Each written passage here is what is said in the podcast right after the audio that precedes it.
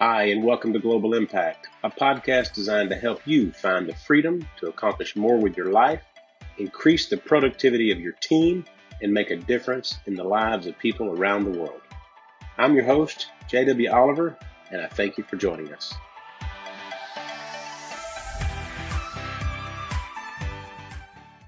Hi, this is J.W. Oliver with another edition of Global Impact.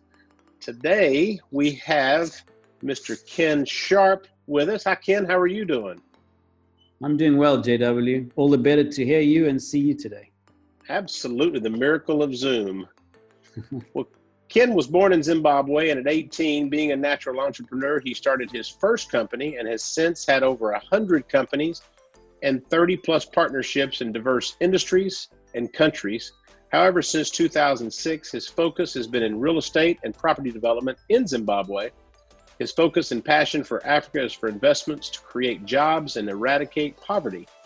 13 years ago, Ken survived a near death experience while skiing, and he believes God's gift to us is our life, and what we do with it is our gift back to Him. Ken says Zimbabwe's greatest assets is its people. Ken, I'll have to agree with that. I've gotten to know the people in uh, Zimbabwe uh, better the last three years, and no doubt that their their attitude, their uh, love of the Lord, their their uh, ability to work through various scenarios is is unbelievable. T- tell us a little bit about um, tell us a little bit about Zimbabwe and how it's emerged from I believe it was Rhodesia and where it is today. Tell us a little bit about that as well. Well, thank you, firstly, sir, for that comment. It's put a smile on my face, as you can see. I just love the people of Zimbabwe because they really are our truly, truly greatest asset. They're resilient, they're humble, hardworking, determined, loyal, and honest. And those are qualities that have been embedded into them through the generations. So if we go back a couple generations, uh, Zimbabwe was a British colony. Uh, the British occupied it in, in the early uh, 1900s and established a colony in, in, in Salisbury at the time, which became Harare, the capital my ancestors moved into Africa. My great grandfather came as an explorer from England. He was actually a captain in the Navy. He had fallen in love with an aristocrat's daughter, the inventor of the electric light bulbs. And, and I, I, guess you're going to say it's Thomas Edison, but my ancestor, Sir Joseph Swan, actually invented it a few months before Thomas Edison. And when he discovered the American had, had a patent across the coast, he sued him and proved that his patent in England was the first one. So he got the courts to award him 50% of Edison's patent. And his daughter was Hilda Swan, who's my great great grandmother, my great grandmother. And she met my great grandfather in, in Switzerland on a ski holiday, and he eloped with her. He fell in love with her, took her to Africa, and he became an explorer going up through Africa. He was actually a farmer in Natal. He had some uh, sugarcane farm land, and he left the land with his sisters and went exploring. He'd heard about this gold and diamond discovery in Tanganyika, which became Tanzania. And because of that, his, his son, my, my grandfather was uh, interested in joining his father, and he studied geology, became a PhD, got a doctorate at Imperial, Imperial in London, and then came back to Africa to help his father. Went all the way up from South Africa, where he arrived with my father as a as a small boy, and, and his his brother, my uncle Brian, and my auntie Margaret, and they they uh, kind of he pulled him up through which was southern Rhodesia at the time, became Zimbabwe, and then northern Rhodesia, which is Zambia, and went into Tanganyika and found his father on this gold mine. Uh, we actually f- found the letters not long ago. I was looking through the family archives and we are reading the letters between the families and the love letters. Interesting history. Anyway, the southern Rhodesians, where I was born, was part of the, the original uh, British colony. There was southern Rhodesia, northern Rhodesia, Nyasaland. And then they split up and started becoming independent. Uh, Zimbabwe was the last to get its independence in 1980. Uh, Zambia was prior to that, and, and, Malawi, which came out of Nyasaland, was prior to that. So in 1980, we had our first elections. 1979 was what was called the Lancaster House Agreement, where there was a settlement. There was a long period of war. The white Rhodesian minority government had resisted the black population having the right to vote, and they basically went to the bush and, and started a bush war. Um, and that war went on during the late 60s and, and 70s up until 1979 when there was a ceasefire and a peace agreement brokered between England and the two Zimbabwean factions. Uh, Josh Nkomo headed the the Bulawayo, the Ndebele population faction, which was a, a, party called ZAPU, and ZANU was headed by Robert Mugabe, the Shonas from Mashonaland from Harare. They then formed a government and agreed there would be an election, and Robert Mugabe won the election overwhelmingly. And one of the most amazing things was to see his magnanimity in it was that he reconciled. He offered the hand of peace and reconciliation. In fact, the first logo I remember growing up seeing from the political uh, perspective was a black and white hand shaking each other. That was their logo. And through the 80s, it was, it was a very peaceful period. However, he had a, a policy of Marxism, of socialism, and centralized government. So there was very little business activity. Uh, it was all government controlled. There were no imports coming into the country. And up until that point, because of sanctions, so unwind the clock back to the 70s and even 60s, the, the world put sanctions on Zimbabwe. Initially, sports and, and, and political sanctions, and then full economic sanctions. So the only real support they had or trading partner was South Africa, and they used to get a lot of goods and, and support support from South Africa but pretty much they were cut off from the rest of the world. And they had some people helping them with sanctions busting to get in critical uh, imports like fuel, electricity. But generally, there was very little available in the shops. I remember growing up, we just had maybe two types of jam available in all the shelves. We would never have butter, for example, it would always be margarine. So there were certain luxuries that we didn't have access to. And then in, in the late 80s, the government realized that this policy of socialism wasn't working and in 1990, the, the government led by Robert Mugabe started a policy of economic structural adjustment program, they called it, ESAP for short, was a five-year program. And through 90 to 95, they had rapid, you know, um, decentralization of government and, and economic freedom of opening up the borders, allowing trade to come in. And at that time, I was at school in, in the UK, came back for a holiday. I was actually staying with the, the grandfather, the one I told you about, his sister, my great aunt I was staying with her in England. I was supposed to become a fighter pilot. Came back home to Zimbabwe and, and discovered an opportunity to get into business. And I'd always kind of been a young natural entrepreneur from the age of about 16, 17. And then I got involved in imports and never went back to the UK. So during the 90s, you could see the industriousness of Zimbabweans. They'd learned to what locals term make a plan. And make a plan was, although we had sanctions, although we didn't have anything available, we knew how to we know how to, we knew how to do it. They were ingenious. You know, if they needed to to buy a bolt and there were no bolts available, they would go and make one, either on a lathe with using some metal, or they would make an alternative to a bolt. So people had this kind of latitude of thinking outside the box and and creating something from nothing. And Zimbabweans are generally very uh, industrious. They're hardworking. And through the 90s, we could see as the economy opened up, rapid growth, which created a large middle uh, income bracket and the population, one of the things that, that Robert Mugabe um, certainly will be recognized as a positive in his history is for educating the people. So there was a time when they were building one school a day in Zimbabwe and educating the people.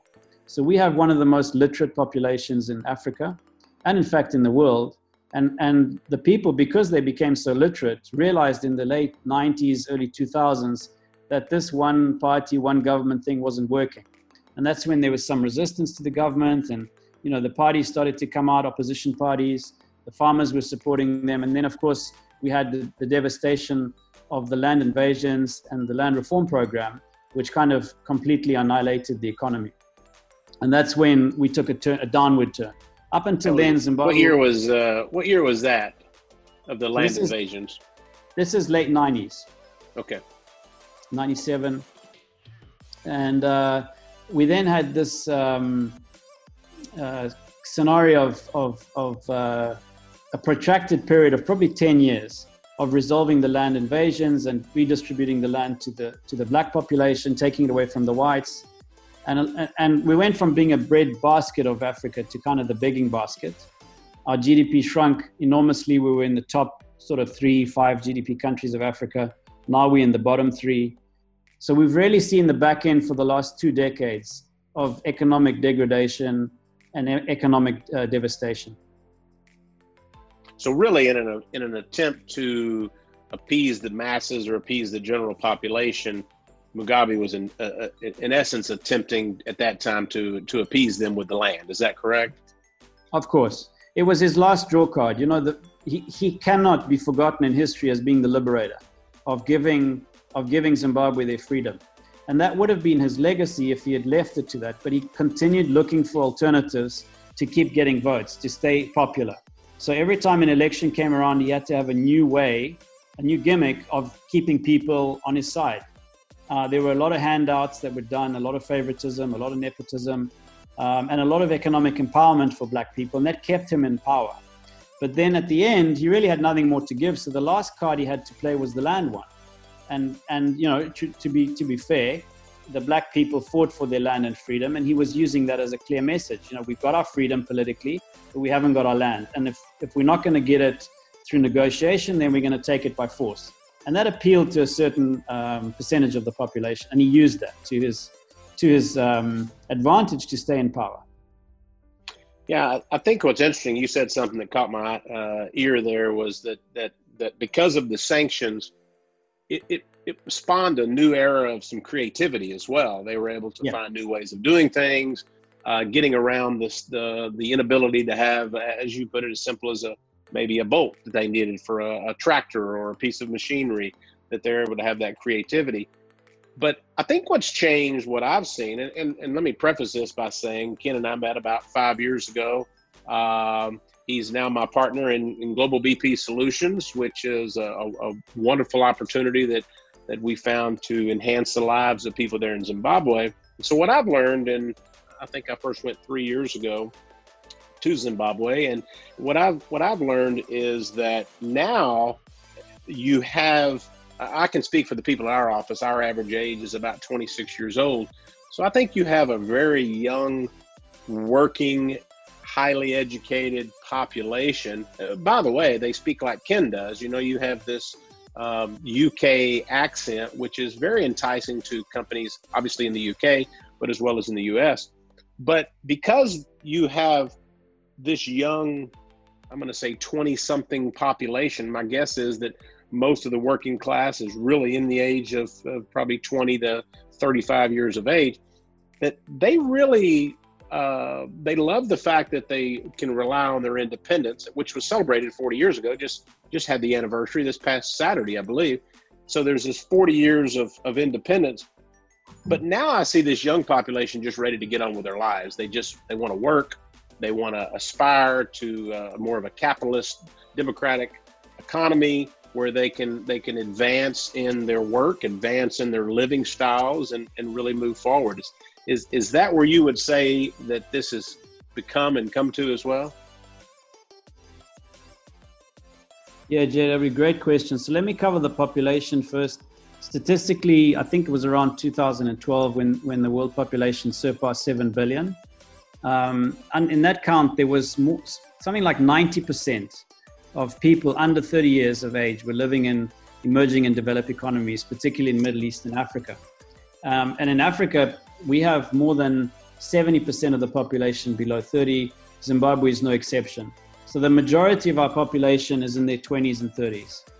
And these are people that, that are born, you know, millennials, um, and maybe even some X generation uh, who've coming up. And the, the, this thing with them, and I've got to link it to the economy. And this is where my heart is because I believe the past is the past. You know, we can look at the government and blame them and and, and, and, and we can look at both sides and blame both sides, and we can apportion blame to whichever side we want. But ultimately, that is now in the past. We've got to look at the future. And the generation that's currently ruling the country is the older generation. You know, most political leaders in Zimbabwe are sort of in their 60s and 70s. And as we know, Mugabe died late in his 90s. He was still president, 90 plus. We've got to look at this younger generation of those people that are in our office, you know, in their 20s and 30s. And what is in their minds? Like, what are they feeling about their possibilities, their opportunities available to them. You know, they've been kind of discredited for the last 20 years. They've had no opportunity. And the reason for that is purely economic. So, so my passion and my heart is really to bring economic emancipation for the people of Zimbabwe because they've been politically freed. They've got the right to their land. They've got the right to vote. They are the majority of the population. The black population is something like 99.97%. So, so, so, there's no doubt that the black people are in control of Zimbabwe. And yet the people are not yet economically free. They cannot put bread on the table to feed themselves. So my heart and passion is totally towards investment, inward investment, uh, and, and job creation, because that's what's going to bring the people out of poverty. They can't stay in this cycle of poverty forever. And it starts with one person, just one person. And, and what makes me feel really proud about what you've done is, you've helped us to create this opportunity for people to work in Harare and yet earn a US dollar salary by serving American customers and Amer- American businesses and saving the American businesses money. And also, the third one is putting the money back into society to help the people out. So it's a beautiful formula that, that we've created. And, and I think coming back to the economic situation of paying people in US dollars, the biggest problem in Zimbabwe is the monetary one. And government has failed, even current government. The failure of current government was to not recognize earlier that Zimbabwe dollars, this local currency, just simply couldn't work. Up until 2008, we were, we were in hyperinflation, the bi- biggest inflation in the world. Germany only exceeded our world record. And in our lifetime, I went through two cycles. We're now going through the third cycle of hyperinflation where we had 13 zeros wiped off from our currency and still had another 20 zeros added to it. I saw a 200 US dollar value note in Zimbabwe, which became 200 trillion dollars, go from 200 US dollar value to one cent in one month. So these are mind boggling numbers. And that generation that I'm talking with was born into that. 2008 was the height of hyperinflation. 2009, they dollarized the economy, wiped out the local currency and we started trading normally. And we rebuilt the, the country from almost a zero base. We created 10 billion US dollars of value in less than 10 years. And yet, government decided three years ago to reintroduce the lo- local currency. It's not, there's no logic in it to me. Thankfully, with COVID 19 and, and the epidemic that's in the world, the pandemic, government decided to allow US dollars to be traded again. But a couple of months ago, they'd, they'd banned it, they'd made it illegal in the country. So you can imagine a teacher getting paid you know, prior to this, they were getting 400 Zimbabwe dollars a month.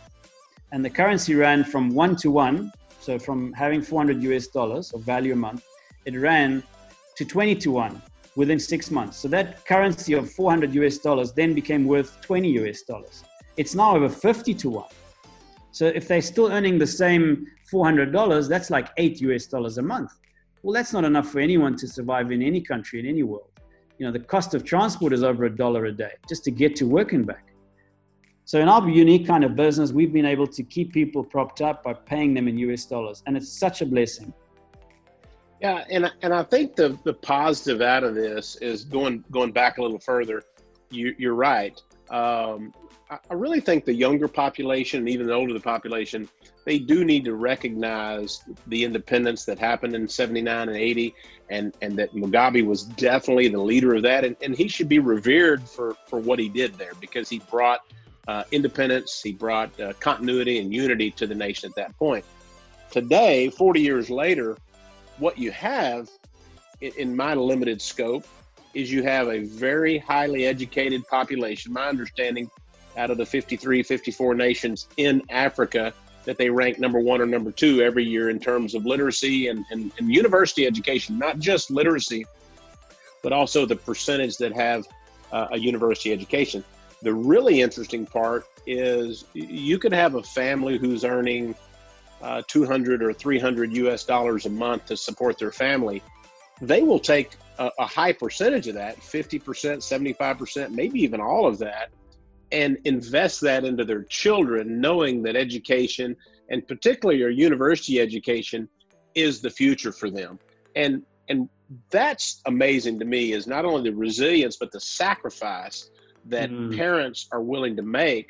And and it's it's interesting, Ken, because in most countries, you could go to neighboring countries in, in Africa, you could go to countries throughout the area, and I think you'll find that most countries do not have the infrastructure and education that Zimbabwe has to be able to educate and train the young people to for them to be able to perform in the environment which they do. I'm telling you, I've I've I've been around uh, many different levels of, of, of, of people and education with different companies in the U.S. and knowing what you can get not only in some of the basics of accounting and, and, and IT but we've got companies doing 3D and 2D animation, as an example, or even people who are doing architect and CAD designs. And we've been able to go find people that are not only educated and trained, but they have some experience. So the level of uh, of of uh, opportunity there is so high that I don't think it could be measured in scope. It's much higher than what you'll find in the BPO centers in India, the BPO centers in the Philippines, where they do. And don't get me wrong; those those are serving a great purpose, and, and those countries have have been able to uh, utilize their talents in many ways to help a lot of businesses worldwide. But but I tell you, Zimbabwe is the the, the hidden secret in all the world and it's also a place where I know we can make a, this global impact that we talk about from our businesses right there in Zimbabwe. I love the way you use the word sacrifice, JW, and and, and I must say, on a personal level, uh, I've experienced Zimbabweans that have given 100% of their salaries to supporting their children to go to school. I don't even know how those families lived, and they would do it for months because the school fees would be so high they'd put their schools their kids into the best schools. They this would be someone you know doing the garden work. This would be someone cleaning your house these are poor people with nothing but they would aspire for their children to go to the best school and to give them the best education i know of children who walk 20 kilometers to school a day and yet they did that with full joy in their hearts knowing that that was the most important thing in their life to get an education on another personal level, my, my, my foster son, who's a black kid, he grew up in a township. I met him when he was 15. His name's Denzel, Denzel Malikwa. And Denzel had huge potential. He had no father, and his grandmother was looking after him. And he could not pay his school fees. So I kind of financially adopted him and fostered him and brought him into our family and just provided for him financially to be able to have the opportunities. Well, today he's a, he's a qualified lawyer. I'm very proud to say he's now, he's now working as a lawyer. He studied law for five years and his whole life is transformed. And it's given me so much pleasure to be able to see sowing a small seed, what a difference it can make in a person's life. And it all starts with education. And the people of Zimbabwe are passionate about educating each other. If there was one thing above all others they would do first is to provide education for their children. And it shows now. So we've got like 2 million university graduates. But here's the anomaly, which is what you're saying is the hidden gem. These people don't have jobs. And it's unlikely that the economy within the country are going to be able to provide the jobs they need. So the only way for them to find employment is through BPOs like ours. And I really believe this is the way to go, not only for us, but for the whole country.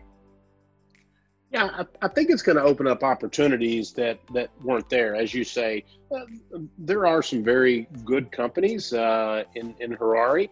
Uh, there's there's opportunity there, but it is it's localized. It's more it's more manual labor, whether maybe it's working as a, in the farming industry or maybe it's in the, the poultry industry or livestock, things of that nature. Where what we're going to be able to do is fulfill those dreams. You know, you're, you're right. You have, uh, uh, I don't know what the numbers are, but my guess is if you have somebody who graduates after four or five years of a university education in accounting, there may be uh, a thousand people applying for that single job that becomes open in the country whether that's with one of the, the big five accounting firms uh, who are present in Harare or, or, or, one of those areas, where what we can do is we can connect them with, with companies worldwide, whether that's in uh, the UK or the US, who are needing that labor and able to, to provide for that uh, uh in, in, a, in a well paid job, which is, you know, I think one thing we point out is we actually do pay higher than the average salaries in, in Harare with the intention to do that. Um, but what we've created there, and and and Ken, I, I give you most of the credit. I, I wouldn't know anything about Zimbabwe. Um, I, I do want to say that in a Christian lifestyle and a Christian mentality, by the fact that that both of us were attending a Christian conference that was uh, based on um, championship fathering and national center for fathering that's where we met. So putting ourselves available allowed this to happen. But introducing me to zimbabwe and and being able to see the opportunities there now we're actually able to use our business model to create opportunities but more than that we, we're doing things which are unheard of um, for instance we have we have uh, people on staff who are full-time ministers. Uh, actually, actually, they're trained pastors who work in our company who provide daily, weekly, even right now where we're in the middle of a lockdown and we've got another couple of weeks of that. We're having Zoom Bible studies every day with our or devotionals every day with our staff who are, who are who are at home. They're able to remote in with their phones. We're keeping them encouraged. So even creating this company where we're connecting them with jobs, we're also not losing sight of we want to invest in them as individuals and them as as as people to know that hey, we do care about them, but they're not a uh, a, a product. We we don't say that these people are, are labor resources, although that's what they are. They're real people, and that's the way we treat them. We're seeing where we're investing their lives, that uh, they're all also able to improve their family conditions. And also, many people are able to find the Lord who they wouldn't have been able to do that. So, all of this is a concerted effort to bring people out of their current situation, which is poverty, where uh, who knows what that actual number is. You'll hear some people say it's 70% unemployment. Uh, Ken, I know I've heard you say 90% unemployment. So it's somewhere in that number, and and and it may be higher right now with this COVID 19 going on. No telling what the end result's going to be for this for the U.S. Uh, and for Zimbabwe. But there's hope, and I think that's the key thing. Surprisingly, we've lost very few of our clients through this COVID 19. They realize that they're going to need them on this this uh, reboot, as I like to call it. So it's interesting that we've had people stick with us, stay with us, and we're going to be even more special coming out of this, I believe, in that we can provide not only opportunities for those people in Zimbabwe, but we're going to be able to provide resources for those in the U.S. to get on with their business and maybe even elevate, accelerate what they're doing in their life as well. Yeah, I, I love that word resource, JW, because it, it just shows us that, you know, the old adage of you can you can give a fish to someone to help them out, but you can then teach them to fish. And, and the step further is you can you can provide the fishing rod in the pond for them to be able to breed the fish so it's sustainable, you know. And I think we're doing all of those things. And if we look at it in a spiritual way, you know, I know you're totally passionate about making disciples of all nations, Matthew 28, 19. And that's that's and that's a great cause. My my heart is with the widows and orphans, and I think we can do both of these things through our business. We can really do the Lord's work and make disciple, disciples of all, all nations. And his call was to make disciples of all nations, not only peoples. So we are doing that in Zimbabwe. We are having an impact on individuals' lives. And the multiplier effect of that is massive because those people feel like they belong to something that has meaning. It's giving them a reason. And we've answered that question in our vision and mission really well. Why are we doing this? And that's the exact reason that you just put out there. Yeah, you know, that's interesting because uh, not too long ago, uh, I had a conversation with a, a, a, a president of a, pretty large dental company and talking about it. She said, "You keep talking about how you're how you doing it and what you're doing it." She said, "You really need to talk about why you do it." And I and I sometimes even forget that in my day to day day work. I get real busy with the, the goal of, the, of putting people to work and and I got to meet these number of seats and I've got to hit this. But we we can't ever forget why we do it, which is the number one uh, objective. And that why is that not only are we going to be able to put people to work, Ken and I have both committed to giving 51% of our profits back to ministries worldwide. And so uh, I, I, think what we're what we're seeing is that it's not. I love what you, the analogy you just said is uh, you can provide somebody a fish, um, uh, and and that feeds them for the day, or you can teach somebody to fish. But in Zim, I would say that they know how to fish, and I would say uh, they even have the basic understanding of, of, of what that fish is going to taste like, and they may occasionally get a fish, but we're giving them the fishing pole and we're giving them the pond. And so by providing even more of those intangibles that they're not able to have, then I think we can make a significant impact. And that's that's the objective. The objective, uh, we have this vision, and I don't believe it was my vision; it was God's vision. Uh, uh, even the owner of our, our building, which we're in there in Joina, even said, "Hey, I'll move out. You can take all 19 floors." and and that's our plan. I mean, we we do see the vision is that we're going to be not only a place to work, that we're going to be the place to work in Zimbabwe because the opportunity, the future is bright. I, you know, knowing that Zimbabwe just 20 plus years ago was the breadbasket. It was the place that was producing uh, the, the most minerals and the, the, the tobacco farms and uh, the poultry business, everything was booming and thriving. That that's where we see it returning to, and and we're going to be a small part of that. I do truly believe that. Amen to that, brother. And we are going to be the, the water in the middle of the desert, the oasis. We are going to be the light that shines. And may our light shine so bright that everyone that sees it will glorify our Father in heaven. And just my closing comments I'm reading this New York Times bestseller at the moment How You'll Measure Your Life by Clayton Christensen. So he talks about capabilities. What is capabilities? Well, he says it's three things it's the resources you have, which is the what, normally very visible and tangible things you can see and measure. He talks about the resources plus the processes. And what are the processes? Processes are things that allow you to use the resources to get the results. So that's the how. The what is the resources, the how is the processes. And the last component of our capabilities is what he calls priorities. And the priorities are actually the why, the why we do what we do. And for me, it's the most important component. So if we look at the resources we have, it's the people of Zimbabwe, the what. The how is the companies that are providing the jobs to these people. And the why we do it is to create impact for the people themselves. Yeah, I love that. I, I, which which is our which is our mission. It's it's uh, we both have the same mission that we're going to make a global impact, and and and I, and I, I don't believe I know we're doing that, and I think while we're only doing a small piece of that today, that's going to be impactful. You know, it's it's interesting, Ken.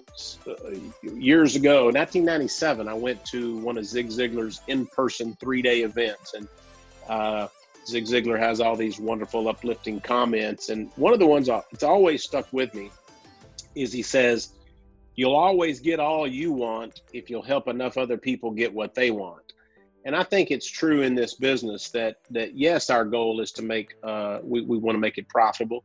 Uh, two reasons. Sure, we all want to we all want to live better and make a little money and, and improve our lifestyles and leave that legacy. But by giving 51% of ours back to the ministry, we can make an impact there. So if we help those people in Zimbabwe and the country improve and help itself out of the place it's in, then I truly believe we'll get all we want as well. So the first thing is to help others get what they want, and then we can truly get everything we want. And that's this that's the unselfishness of, of Christ, right? It's putting Amen. others before self.